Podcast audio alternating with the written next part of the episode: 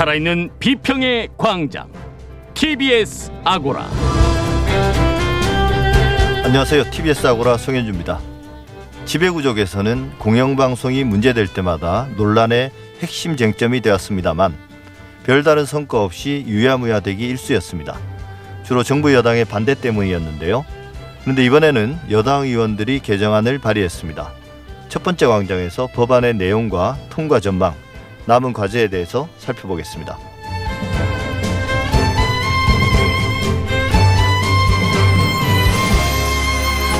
요즘 부동산 관련 보도에서 2030 세대가 종종 언급됩니다. 함께 따라오는 낱말은 영끌, 영원까지 끌어모아 아파트를 산다는 의미인데요. 두 번째 광장에서는 2030 영끌의 이유와 배경, 2030 세대를 위한 주거 대책에 대해 이야기 나눠보겠습니다. TBS 아고라 지금 시작합니다.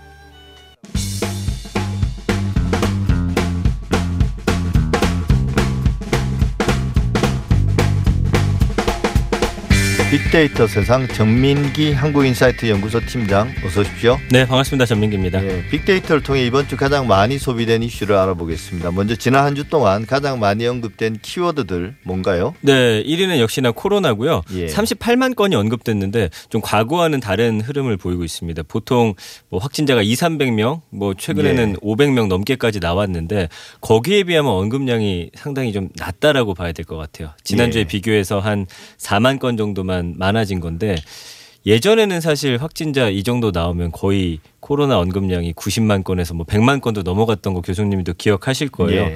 그만큼 좀 확진자가 계속 나오고 길어지는 상황 속에서 예전보다는 좀 경계심이 확실히 좀 풀어져 있다라는 그러니까 게좀 백신도 보여집니다. 이제 거의 완료됐다고 볼 수 있고 뭐 맞아요. 보급만 남은 거잖아요. 네네. 그래서 긴장감이 많이 떨어진 건 같습니다. 그런데 여전히 이제 단계들이 올라가면서 불편하니까 그렇죠. 어, 경계는 하지만 네. 과거와는 전혀 다른 방식으로 사람들이 어, 생각하는 건 맞는 것 같습니다. 그렇습니다. 그리고 2위는 어, 이번 한 주 내내 또 화제가 됐던 윤석열 총장이 19만 7천 건 언급됐고요.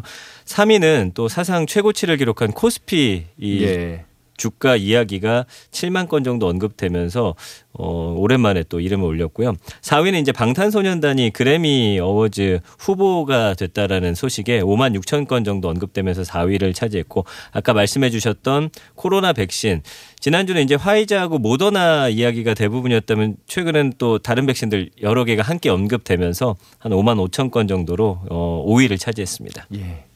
그러면 최근 이슈화되고 있는 키워드들을 빅데이터로 한번 분석해 보죠. 이번 주 코스피 지수가 사상 최고치를 기록했습니다. 근데 과거에 비해서 주식 투자하는 사람이 주위에 너무 많거든요. 맞아요. 그러다 보니까 아무래도 검색량도 네. 늘어나고 그래서 관련한 빅데이터 반응 한번 살펴볼까요? 네, 저도 이제 주변에서 주식 하냐고 물어보는 횟수가 예전보다 너무나 많아졌거든요. 예. 그 코스피 코스피 지수 관련해서 연관어는 1위는 역시나 가격이고요. 2위는 투자, 3위는 경제, 4위 거래, 5위 시장.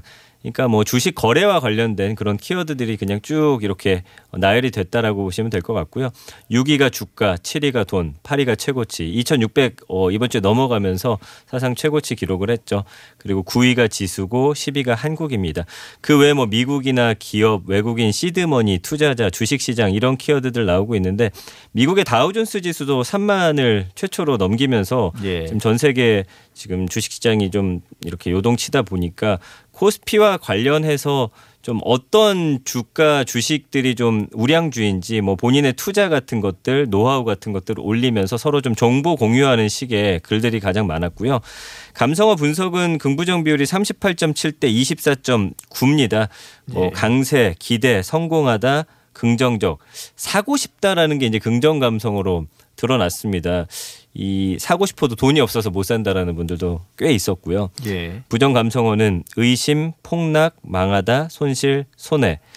그러니까 언젠가 또 폭락하지 않을까 투자를 하면서도 약간의 좀 불안감들 갖고 계신 것 같아요. 특히나 주식 시작하신 지 얼마 안 된 분들은 이런 시장의 좀 눈치를 살피면서 그렇지만 계속 경계하는 모습을 좀 보여주고 있었습니다. 예. 그래서 이게 저도 이제 주식 투자를 하지 않습니다만 네. 이런 것들을 옆에서 보면 요즘 워낙 또 이제 빚내서 투자하는 비투가 많다고 하니까 네. 좀 아슬아슬하긴 해요. 이런 주가가 올라가는 게 그냥 반가운 게 아니라 그렇습니다. 어 이게 뭐 나중에 또 어떤 큰 폭탄이 돼서 돌아오지는 않을까 이런 걱정이 그리고 지금 해외 자금이 많이 들어와 있는 거잖아요. 예. 미국 달러가 떨어지면서 가치가 그래서 이 돈이 언제 또 빠져나갈지 모르기 때문에 많은 분들이 좀 불안불안해 하는 것 같습니다. 예. 이번 주 국민들이 가장 많이 본 뉴스도 한번 볼까요? 사실은 그 어떤 언론 보도나 어그 기사들을 합쳤을 때는 윤석열 추미애 이 윤석열 총장과 추미애 장관의 보도가 가장 많이 봤는데 이게 예. 좀 분산이 됐습니다. 예. 그러다 보니까 기사가 쏟아지니까 그렇죠. 단일 예. 기사로는 이제 연합뉴스의 보도고요.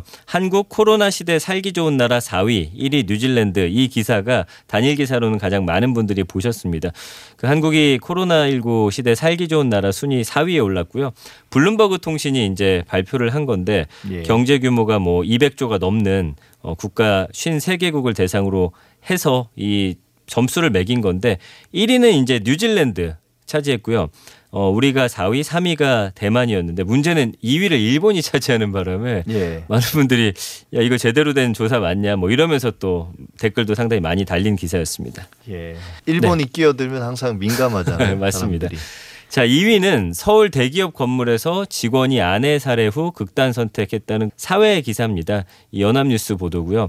예. 어, 서울 중구에 있는 한 대기업 건물에서 직원이 자신의 아내 살해하고 본인도 극단적 선택을 했는데 뭐 내용은 요 내용이 거의 다고요. 이제 이 남성이 주변에 살기 힘들다라는 취지의 말을 남겼다라는 거 외에는 그냥 대기업 건물에서 이렇게 두 사람이 어 목숨을 잃었다라는 제목을 보고 많은 분들이 기사를 검색했고요.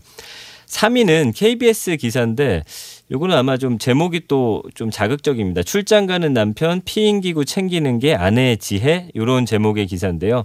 부산의 한 사립대학교 교수가 이제 수업 중에 성병과 관련된 내용 설명하다가 갑자기 이제 성매매하고 성접대를 정당화하는 듯한 이야기를 해서 논란이 됐는데 남자들이 직장 생활하면서 외국 출장 가면 접대 받거나 뭐 매춘받고 관계를 한다. 그렇기 때문에 반드시 콘돔 사용할 수 있도록 남편이 해외 출장 간다면 오히려 챙겨줘라 이런 말했다라는 게 알려지면서 좀 큰 논란이 됐고 많은 비판 글이 좀 실렸습니다. 예, 아직도 이런 시대착오적인 발언을 하는 사람들이 있다는 것도 그렇고 또 그러니까요. 이걸 뭐 또 공영방송이 네. 주요 뉴스로 뽑아낸 것도 좀 그렇고 혼란스럽네요. 네. 댓글이 가장 많이 달린 이슈는 어떤 겁니까? 네, D사 이제 댓글 위주로 보고 있는데 1위는 13,300여 개 댓글이 달린 중앙일보 기사고요. 예. 진중건 어차피 문은 허수아비 586 부족한 추 내세워 막 나가 굉장히 좀 어, 자극적이고 강한 그런 발언입니다. 진중권 교수의 발언을 최근에 뭐 조선일보나 중앙일보가 많이 인용해서 이제 기사화하고 있거든요. 이게 나올 때마다 많은 사람들이 좀 보다 보니까 또 이런 일들 많이 벌어지고 있고 그 추미애 법무부 장관이 윤석열 검찰총장 직무에서 배제하고 징계 청구한 것에 대한 진중권 교수의 어떤 음 본인의 생각인데 여기에 대한 것들 댓글이 많이 달리면서 뭐 서로 비난하고 비판하고 상대 진영에 대해서 막 욕하는 그런 댓글들이 상당히 많이 달려 있었습니다. 예, 사실 우리가 뉴스 가치를 생각할 때 가장 우선이 되는 건 이제 정보거든요. 네. 근데 진중건 전 교수죠. 이분은 새로운 정보를 제시하는 경우는 거의 없습니다. 그냥 의견 그것도 이제 아주 자극적인 언어들로 이제 포장한 그 의견들을 그냥 음. 어, SNS에 올리는 건데 한두 번도 아니고 매일같이 나올 때마다 네네. 아, 이렇게 이제 보도해 주는 게 우리 사회에 무슨 도움이 되는지 그 소위 보도하는 언론 자체의 맞습니다. 품격이나 평판에도 어떤 음. 영향을 주는지 아마 대부분 부정적일 텐데. 요 기사 쭉 보시면 따옴표로 거의 다 이루어져 있고요. 뭐 소위 말해서 좀 클릭 수가 많이 올라가다 보니까 계속 활용하는 게 아닌가 네. 싶습니다. 뭐 새로운 정보를 제공하는 건 아무것도 없거든요. 네.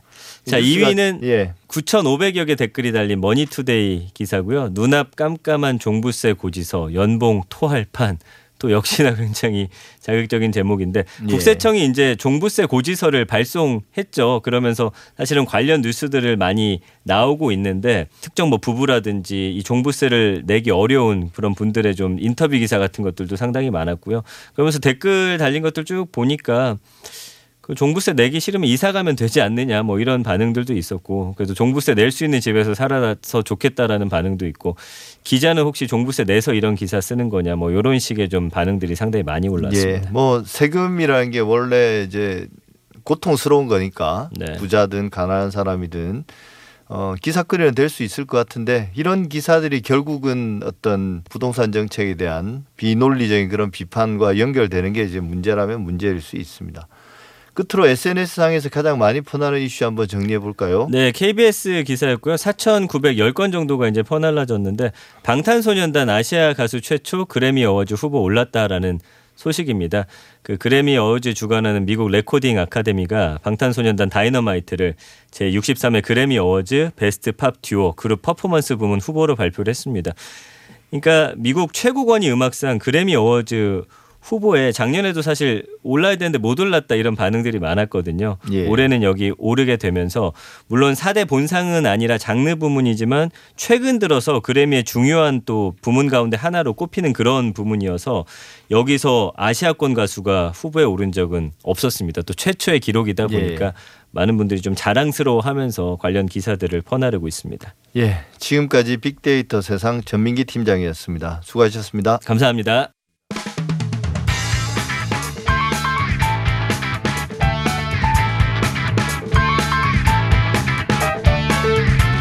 번째 광장입니다. 공영방송인 KBS와 MBC 사장과 이사를 국민이 추천하도록 하자. 공영방송이 문제가 되고 그 지배구조 개선을 논의할 때마다 빠지지 않고 언급되어 온 방안입니다. 방향성에 대한 공감대는 형성돼 있지만 정책 우선순위에서 항상 밀리면서 논의가 잠잠해지곤 했었습니다. 근데 이번에 관련 법안에 대한 개정안이 발의되고 방송계에서도 환영의 뜻을 밝히면서 논의가 다시 활발해질 것 같습니다. 정상근 미디어 전문 기자와 관련 내용 짚어보겠습니다. 어서 오세요. 네, 안녕하십니까? 예, 개정안이 발의된 게 지난 12일입니다. 그동안 네. 국회 과방위에서는 주로 가짜 뉴스에 대한 논의가 많았었거든요.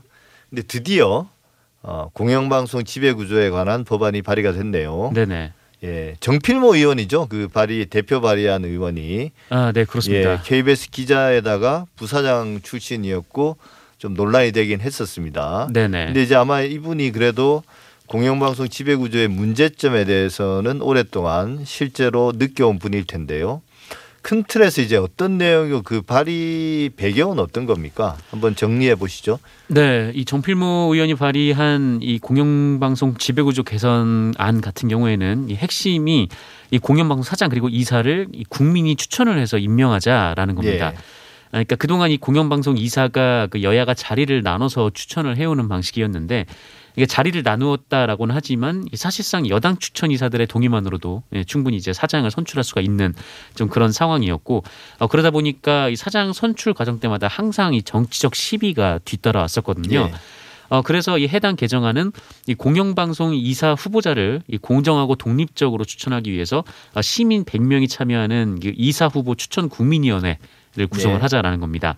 아, 그리고 공영방송 사장 역시 그 국민위원회 투표로 선출하도록 하되 이 자질과 전문성에 대한 그 이사회 검증을 거쳐서 이 특별 다수제로 결정하도록 하는 내용을 담았습니다. 예, 그러니까 우리나라 뭐 대부분의 공영방송이나 어떤 공영 미디어의 이사진 구성 자체가 네.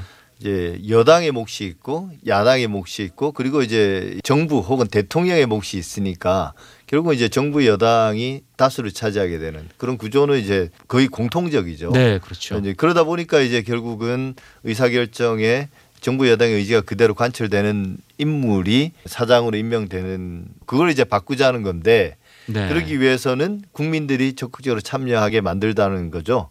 네, 그렇습니다. 예. 뭐 국민들이 지금 적극적으로 참여하게 만들자라고 하는 건데 예, 말씀하신 대로 계속 정치권의 입김이 좀 문제가 된 적도 많았고 또 이런저런 논란이 있다 보니까 지금 이번에 공영방송 그 지배구조 개선이 좀 필요하다는 의견이 좀 많이 나오는 것 같습니다. 예, 근데 이게 사실은 꾸준히 논의가 됐었고요. 지난 20대 국회에서도 입법으로 추진하려다가 좀 무산된 바 있거든요. 네. 근데 매번 이렇게 논의가 어느 정도 진척이 되다가 딱 멈추고 그리고 이제 잠잠해지는 그 이유는 뭐, 뭐였나요? 이 논의가 잘 안 됐던 이유는 이 정치적인 이유밖에 해석이 안 되는 상황인 게 왜냐면은 그 여당이 야당일 때는 항상 이 지배 구조를 개선하자 이렇게 얘기를 하고 그 또 야당이 여당이 되면은 또 그 얘기가 쏙 들어가는 예, 어, 그런 그렇죠. 상황이 좀 반복이 되었었거든요. 그러니까 뭐 어느 정치 세력이든 선거 전에는 이 공영방송 지배 구조를 바꾸겠다라고 하는데 이 선거가 끝나면 그 얘기를 좀 안 하고 있는 상황인데요. 그러니까 선거에 승리한 세력이 공영방송 이사 다수를 선임을 할 수가 있기 때문에 그러니까 그 자리가 우리가 임명할 수 있는 자리가 있는데 굳이 그 기득권을 포기하고 싶지 않았던 좀 그런 상황으로밖에 예. 좀 해석이 될 수가 예, 없습니다. 그리고 이제 뭐 기득권의 문제도 있고 어 사실 그게 핵심이긴 한데 우리는 그래도 이 구조화에서 잘 운영하겠다 그런 어떤 나름의 어, 자신감 같은 것도 있었던 것 같아요. 근데 이번에는 좀 다른 거잖아요. 이번에는 여당 쪽에서 개정안을 내놓은 거니까 네네. 야당이 제기한 게 아니라 그죠? 그렇습니다. 그러면 분위기가 좀 달라서 아마 가능성을 높을 수 있을 것 같은데 근데 이 정필모 의원이 발의한 법안이 지금까지 논의됐던 개혁안 중에서는 이제 가장 혁신적인 내용이 담긴 건 맞거든요. 국민 네. 100명이라면 이게 이제 지금은 고인이 된 MBC 이용마 기자 뭐 아시는 분들은 아시겠지만 이분의 구상과 즉 공영방송을 국민에게 돌려주자. 네. 이분이 했던 구상과 대단히 유사하다고 그러대요. 근데 그분이 제안한 건 국민 대리인단 제도였나요? 아, 네, 맞습니다. 이 국민 대리인단 제도를 구상을 한 바 있고, 어, 그리고 투병 중에 문재인 대통령과 만나서 이 방안에 대해서 얘기도 그렇죠. 나누곤 예. 했습니다. 아, 근데 이 법안이 지금 발의된 법과 비슷한데요. 그러니까 국민의 대표들이 모여서 공영방송 이사와 사장을 선임하자 이 제도 취지 자체가 일단 같고요. 근데 다만 이 국민 대리인단 같은 경우에는 국민들 중에서 이제 무작위 추첨을 통해서 선발을 하자라는 것인데 이 정필무안 같은 경우에는 방송통신위원회가 어, 어느 정도 이제 뭐 국민 대표성에 맞춰서 그러니까 성별이라든지 뭐 연령, 지역 이런 좀 대표성에 맞춰서 선임을 하자 뭐 이 차이 정도가 있습니다. 예. 근데 아마도 이제 그게 가장 쟁점이 될 것 같긴 합니다. 100명을 어떻게 뽑을 것 인가. 네네. 그걸 이제 무작위 추첨 방식이 있는데 어떤 방송통신위원회가 특별한 기준을 가지고 선정을 하기 시작하면 그때 또 논란이 일겠죠. 네, 그래서 저는 뭐 없죠. 어찌 보면 전문성이 따 좀 떨어진다 하더라도 사실 그 전문성이 그렇게 중요한 문제는 아니라 상식에 따라서 사람을 평가하면 되는 거니까 네네. 그냥 무작위로 뽑는 것도 한 방법일 것 같긴 합니다. 예, 근데 언론계에서도 지금 뭐 방송이나 이런 쪽에서도 성명을 내고 일단 적극 찬성의 뜻을 밝히긴 했습니다. 아, 네, 그렇습니다. 뭐 관련해서 언론의 그 직능 단체에서 어 이런 뭐 이 안에 대해서 굉장히 좀 높은 평가를 하고 있는데 예. 이 방송 기자 연합회 같은 경우에는 이 공영 방송 사장 선출 과정에서 이 정부와 정치권의 개입을 차단하고 또 공영 방송의 통제권을 주인인 국민에게 돌려줌으로써 어 실질적인 공영 방송 독립을 이루자라는 뜻을 상당 부분 잘 반영하고 있다. 이렇게 평가를 했고요. 이 PD 연합회 역시 이 정필무안이 모든 문제를 해결하는 요술방망이는 아니지만 어 이번 법안 발의 발의가 더 활발한 논의로 이어지고 또 최상의 법안을 도출하기 위해서 또 힘과 지혜를 뭐 본인들도 보태겠다 이렇게 입장을 냈습니다. 개정 법안대로 가면 이제 우리가 쭉 방금 말씀을 나눴지만 공영방송 지배구조 특히 이제 사장과 이사의 임명 또 그 추천하는 그 제도 자체가 완전히 바뀌는 거고 그 핵심은 이제 국민 추천인데요. 네네. 어 앞서 이제 잠깐 말씀을 하셨는데 그 부분을 이 법안에 따르면 방송통신위원회가 주관하는 거죠. 네, 맞습니다. 방송통신위원회가 주관을 하게 되고 방통위의 그 이사 후보 추천 국민위원회가 그게 설치가 됩니다. 아예 예. 그냥 방통위 산하로 들어가는 거죠. 아, 그래서 각 분야별 전문성이라든지 뭐 지역, 성별, 연령 등의 대표성을 고려해서 아, 이사를 임명하도록 한다라는 계획이고 또 이 위원 임기를 3년으로 하고 또 연임은 할 수 없게 했습니다. 아, 그리고 위원 중에서 공영방송사 임직원은 포함될 수 없도록 이 법안에서 예, 규정을 하고 몇 있습니다. 몇 가지 뭐 장치들이 있군요. 네네. 예. 그러면 이게 결국은 논의가 어떻게 진행된다 하더라도 통과돼야 될 거 아닙니까? 네, 그렇죠. 통과되기 위해서는 좀 넘어야 될 산들, 쟁점들이 해결이 돼야 될 텐데 네. 어떤 부분을 좀 해결해야 될까요? 어, 일단 지금 뭐 방송통신 관련해서 그 다루는 상임위인 이 국회 이 과학기술정보 방송통신위원회가 제대로 돌아가는 게 첫 번째 과제일 텐데 예. 어, 지금 사실 이 관련 상임위가 멈춰 있는 상태예요. 예. 뭐이 문제가 아니라 다른 문제 때문에 여야가 좀 충돌이 있으면서 어, 관련된 법안 심사가 이루어지지 않고 있고 어, 그래서 관련된 법안이 지금 논의가 안 되고 있습니다. 이 정필무안이 상정도 안 된 상태이고 예. 또 이게 상정이 돼야 뭐 여야 간의 의견도 주고받고 그다음에 여러 뭐 의원들이 뭐 공 공청회 같은 것도 하고 좀 이런저런 논의가 이루어질 텐데 어, 지금은 이제 논의조차 시작되지 않고 있는 상황이어서 네. 일단 이 법안이 뭐 통과가 되려면 좀 논의 과정부터 좀 거쳐야 될 것 같고요.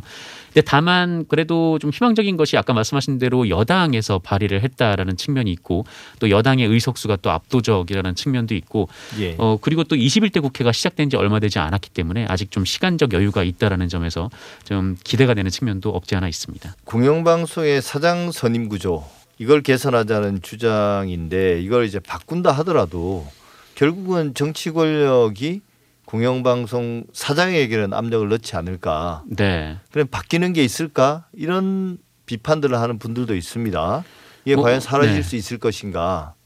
그 아무래도 이전 정부에서 관련된 사례가 있었기 때문에 좀 여러 분들이 의심의 눈초리를 갖고 보시긴 하는데 일단 뭐 문재인 정부 이후에는 뭐 청와대나 뭐 권력기관에서 일상적인 보도 개입이 있었는지는 확인되지는 않고 있습니다. 뭐 지금까지 네. 얘기가 나온 건 없는데 어, 다만 그 이전 정부에서 좀 사례가 있었기 때문에 좀 우려하는 시선이 있는 것도 맞죠. 근데 이 관련해서 그 이정현 전 청와대 대변인이 이 대법원에서 최종 유죄 확정을 받았기 때문에 예. 좀 앞으로 이런 일이 벌어지기는 그 이전보다는 좀 어렵지 않을까라는 생각이 듭니다. 예. 그밖에 이제 다른 보안 입법의 중요성도 좀 봐야 될 것 같은데요. 네. 사실은 공영방송 지배 구조에서 이사회와 그리고 이제 사장의 권한이 너무 강하다. 그러니까 이사회는 사장을 임명하는데 막강한 권한을 행사하는 거고, 네네. 또 그렇게 임명된 사장은 방송사 내에서 또 절대적인 권한을 행사하거든요. 네. 이런 부분에 대한 논의 사항은 없나요? 그 법안 내에는?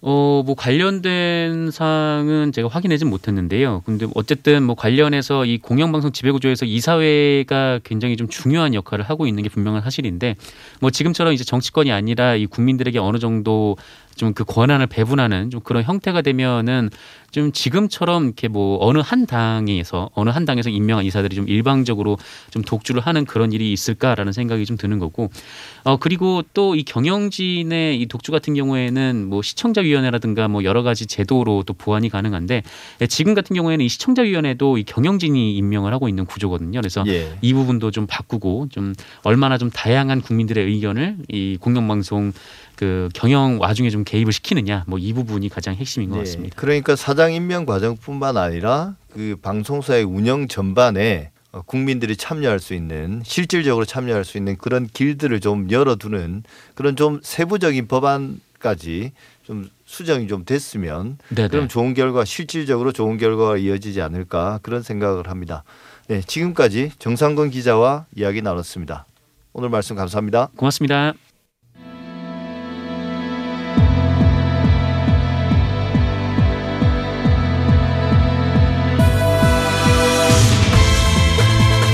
여러분은 지금 한림대 미디어스쿨 송현주 교수가 진행하는 TBS 아고라를 듣고 계십니다. 이슈의 논점과 사실관계를 짚어보는 두 번째 광장 시간입니다. 이번 달 30일부터 총부채 원리금 상환 비율 규제가 적용됩니다. 이른바 2030의 영끌 금지령에도 비유되고 있는데요. 고액 신용대출 규제 발표에 영끌 막차 수요가 대출에 몰리자 은행권에서는 예정보다 서둘러 제안에 나서기도 했습니다. 김규정 한국투자증권 자산승계연구소장 모시고 이야기 나눠보겠습니다. 안녕하세요. 네, 안녕하세요. 요즘 2030 세대의 부동산 투자, 아파트 매입에 관해서 이야기가 많이 나오고요. 그걸 이제 만들어낸 말이 2030 영끌, 그러니까 영혼까지 끌어모아서 아파트를 산다 이런 말이 화두가 되고 있는데요. 어떻게 보십니까? 이런 현상에 대해서는.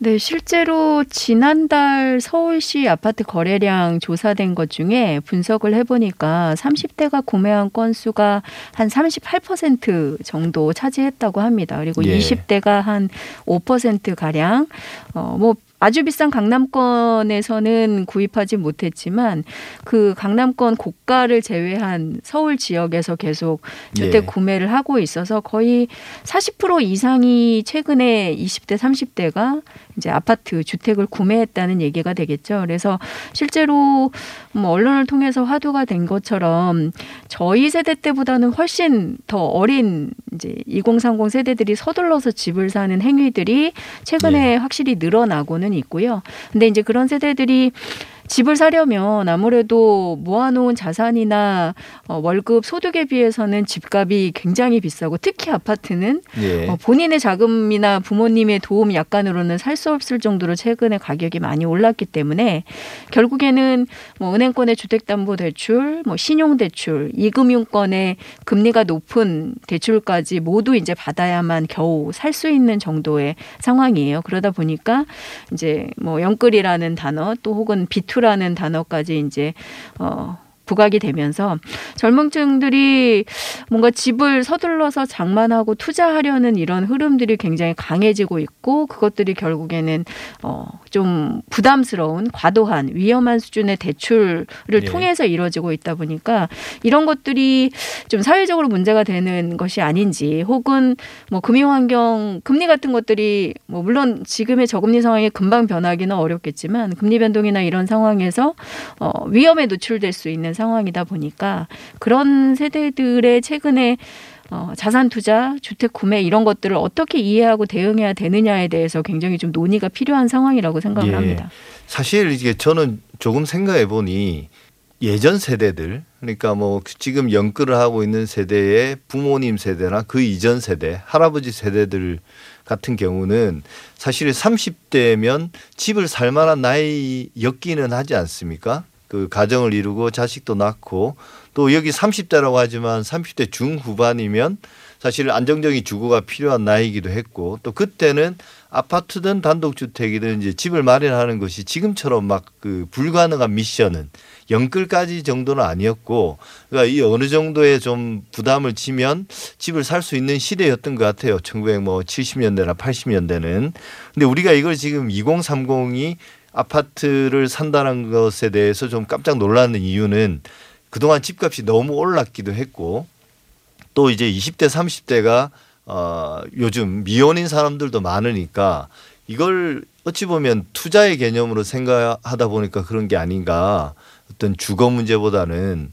그러니까 제가 생각할 때는 제 의견이 좀 많이 들어갑니다만 제 뭐 개인적인 생각일 수도 있습니다만 2030 세대가 이 집을 주식이나 과거에 뭐 어떤 비트코인이나 이런 것처럼 상당히 이전 세보다 더 주거보다는 투자의 대상으로 보는 느낌이 강하거든요.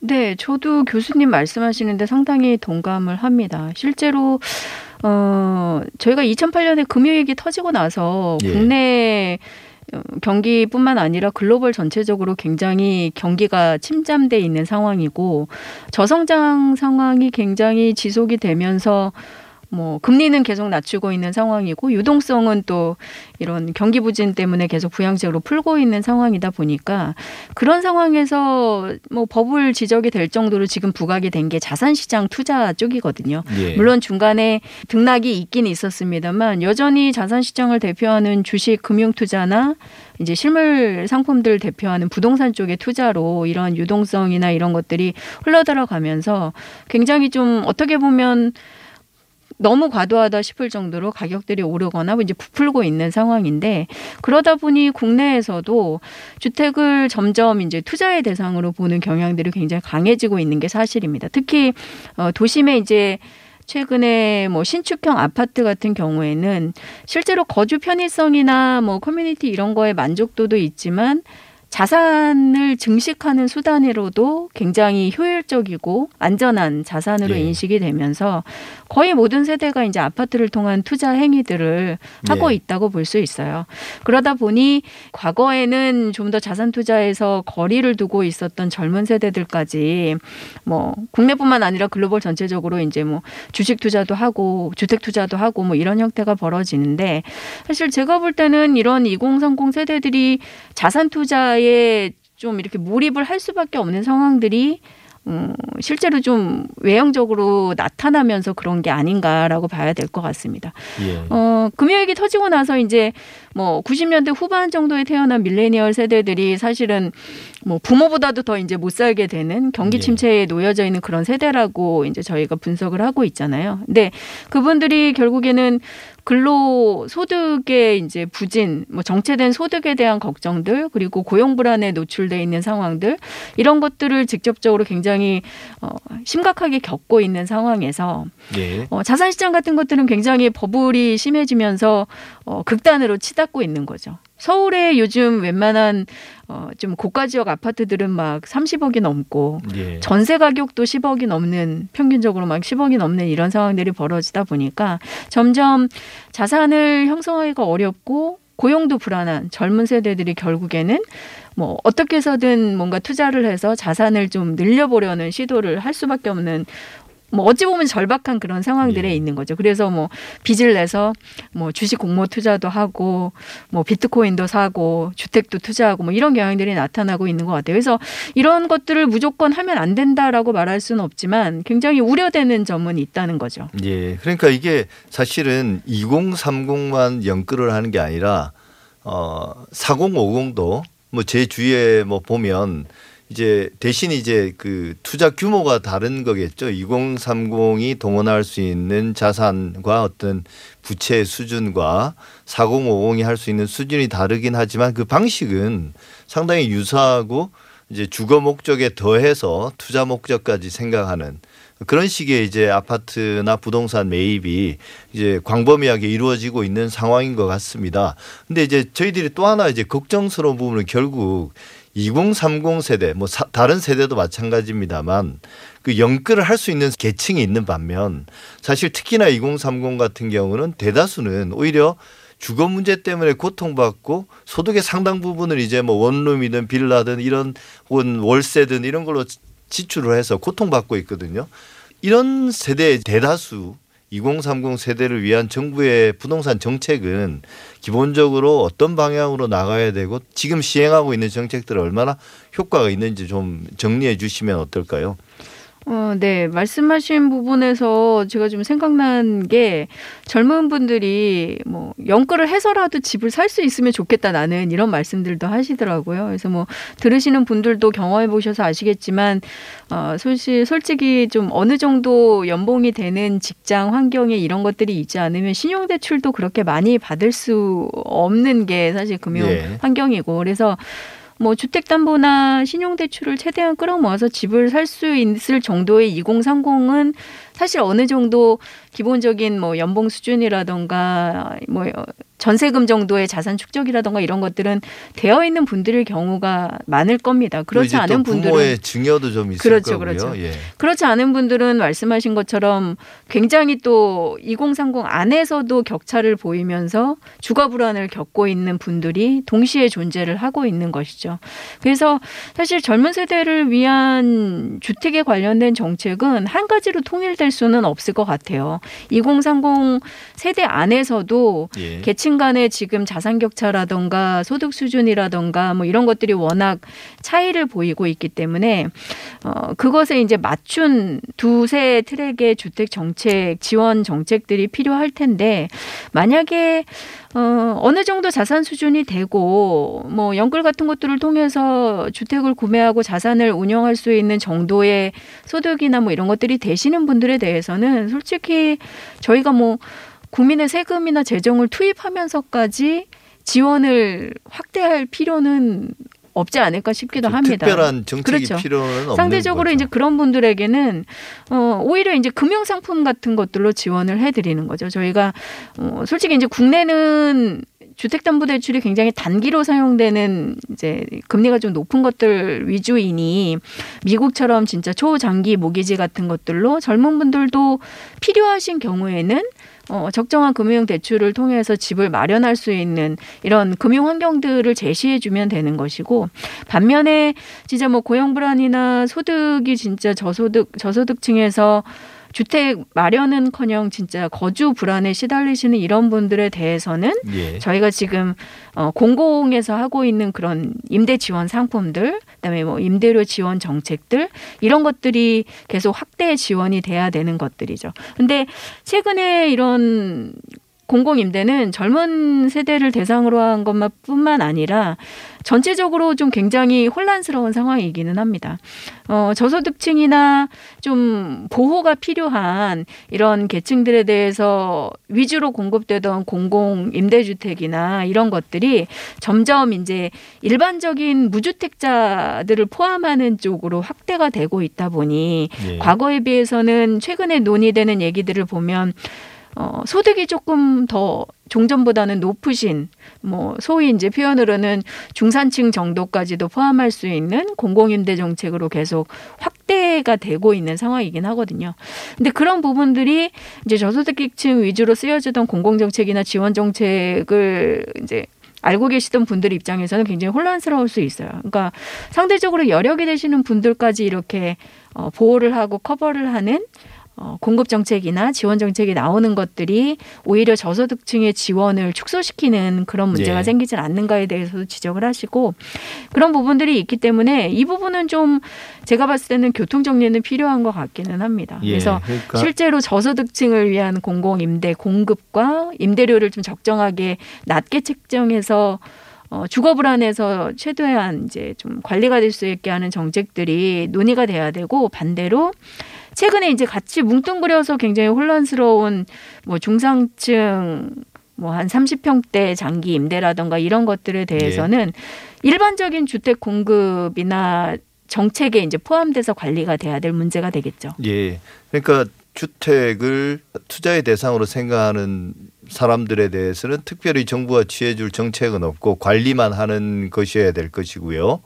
대신에 이제 집을 사길 수 있는 여력이 없거나 없는 그런 저소득층이나 또 젊은 세대들을 위해서는 이제 공공임대주택을 어, 더 확대해야 될 것이고 또 그 중에서도 이제 여력이 있다 하더라도 어, 공공임대주택으로 사는 걸 이제 더 선호하는 사람들을 위해서는 좀 품질이 좋고 또 평수가 넓은 그런 어떤 공공주택을 또 별도로 또 공급하는 게 필요하다. 이 정도로 요즘 이제 정리가 될 수 있을까요? 정부가 추진해야 될 방향성으로. 어, 네, 제가 생각하고 있고 말씀드린 거랑 거의 비슷한데 사실 이제 저희가 별로 지원이나 관리가 크게 필요하지 않은 이제 자산 수준의 계층에 대해서도 공급이라던가 정책적으로 관리를 좀 더 강화하는 부분들은 필요할 수는 있다고 네. 보여져요. 왜냐하면 이제 자산 수준이나 관리 지원이 필요한 정도에 따라서 계층들이 나눠져 있지만 결국에는 그 수요 대상들을 일관적인 정책 안에서 같이 관리를 하지 않으면 결국에서 네. 결국에는 어느 주택 시장 계층에서의 움직임이 결국 다른 저소득층이나 어, 주택 가격 시장에도 다 영향을 어, 연쇄 반응처럼 미치기 때문에 네. 사실 또 케어가 필요하지 않고 그냥 내버려둬도 되는 대상 주택 이제 관리 대상 이런 것들은 없지 않나 싶습니다. 네. 정도나 이제 지원들이 달라져야겠죠. 예, 그게 사실 제 마지막 질문으로 준비한 것이기도 한데요. 네. 결국은 이제 영끌이란 말이 상징하듯이 무리한 투자 물론 그게 개인의 책임이긴 하지만 국가 경제 전체적으로 놓고 보면 거기서 어떤 버블이 만들어지고 그게 이제 파급돼서 경제 부정적인 영향을 장기적으로 미칠 가능성이 있는데 이런 부분들을 이제 아까 우리가 총부채 비율 상환 규제 문제도 제가 언급을 했습니다만 이런 정책들이 이제 결국 또 반발을 많이 산단 말이죠. 그러니까 이게 과도한 규제고 결국 어, 최소한의 어떤 기회마저도 박탈하는 사다리 걷어차기 아니냐 이런 말들도 나오고요. 어떤 식의 어떤 적절한 관리가 필요하다고 보십니까? 그런 어떤 연끌을 투자를 하는 어떤 2030 아니면 다른 세대들 모두들 위해서도요. 방금 다시 언급하셨던 이달 말 시행되는 DSR 총부채 원리금 상환 비율 규제 같은 경우에는 어 아시겠지만 요즘 신용 대출이 급증하면서 이제 고소득 신용 대출자 1억 이상 고액 신용대출 받는 분들에 대해서 규제를 좀 하겠다라는 거거든요. 실제로 예. 어 지난 3분기에만 신용대출이 22조가 늘었다고 해요. 저희가 예. 가계신용은 지금 잔액 기준으로 한 1682조까지 1700조 지금 육박하고 있는 상황이고. 그래서 소위 이런 주택 투자 쪽으로 유동성을 포함해서 대출 신용까지 계속 끌려 들어가는 상황들이 되다 보니까 좀 위험해질 수 있는 신용 대출이 포함해서 이제 주택담보대출이나 이런 가계 신용이 늘어나는 부분을 관리를 하자라는 개념에서 이제 DSR 규제 같은 것들이 계속 강화가 되고 있는 것인데 어, 원리적으로는 그런 것들을 관리가 필요하고 관리하는데 저도 동의를 하지만 어, 문제는 어떻게 보면 좀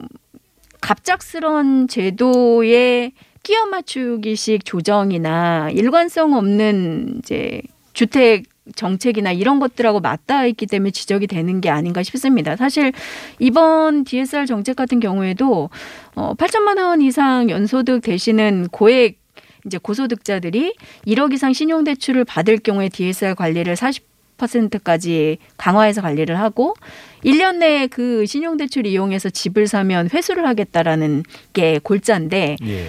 사실 어 소득 상황이나 이런 것들이 좀 되시는 분들이 대출을 이용해서 집을 사는 것 자체가 불법은 아니기 때문에 또 이런 예. 것들을 갑자기 뭐, 뭐 신용 기준이나 아니면 소득 기준이나 이거에 따라서 갑자기 중단을 한다거나 이런 것들이 어떻게 보면 더 이제 좀 맥락적으로 시장에서는 반발을 사는 거다라고 판단이 돼서 저는 전체적인 신용 관리라던가 뭐 이런 것들을 계속 어 시장 상황이나 뭐 수준에 따라서 관리를 하는 건 맞지만 즉시 즉시 나타나고 있는 시장의 이런 어 거래 현상이라던가 이런 것들에 너무 단편적으로 대응을 해서 조치를 취하는 게 오히려 뭐 시장에서는 이해가 잘 되지 않고 부작용도 생기는 게 아닌가 싶거든요. 실제로 이 30일 DSR 규제 이제 고액 신용대출 관리 방안이 발표가 되고 은행에서는 벌써 이번 주에 서둘러서 신용 한도를 줄이고 뭐 우대금리 같은 거를 없애고 있는 상황이죠. 그러다 보니까 이에 앞서서 규제 전에 땡겨서 대출 받으신 분들이 또 그렇게 많다고 해요. 뭐 네. 마이너스 통장도 미리 만들어 놓고 이 규제를 피하기 위해서 30일 이전에 뭐 대출을 받으려는 창구 문의도 많았다고 하는데 그런 것들이 결국에는 어떤 시장에 지금 수요자들이 어떤 심리나 상황이나 행위에 놓여져서 이런 뭐 대출이나 구매를 하는 건지 이런 거에 대한 이해가 좀 부족하고 너무 이렇게 단편적으로 대응하기 때문이 아닌가 싶거든요. 그래서 그런 부분들에 대한 저는 좀 전체적인 큰 방향성이나 좀 일관성 있는 정책 기조 유지가 좀 필요하지 않나라는 생각입니다. 네. 말씀 잘 들었습니다. 지금까지 김규정 한국투자증권 자산승계연구소장이었습니다. 감사합니다. 감사합니다.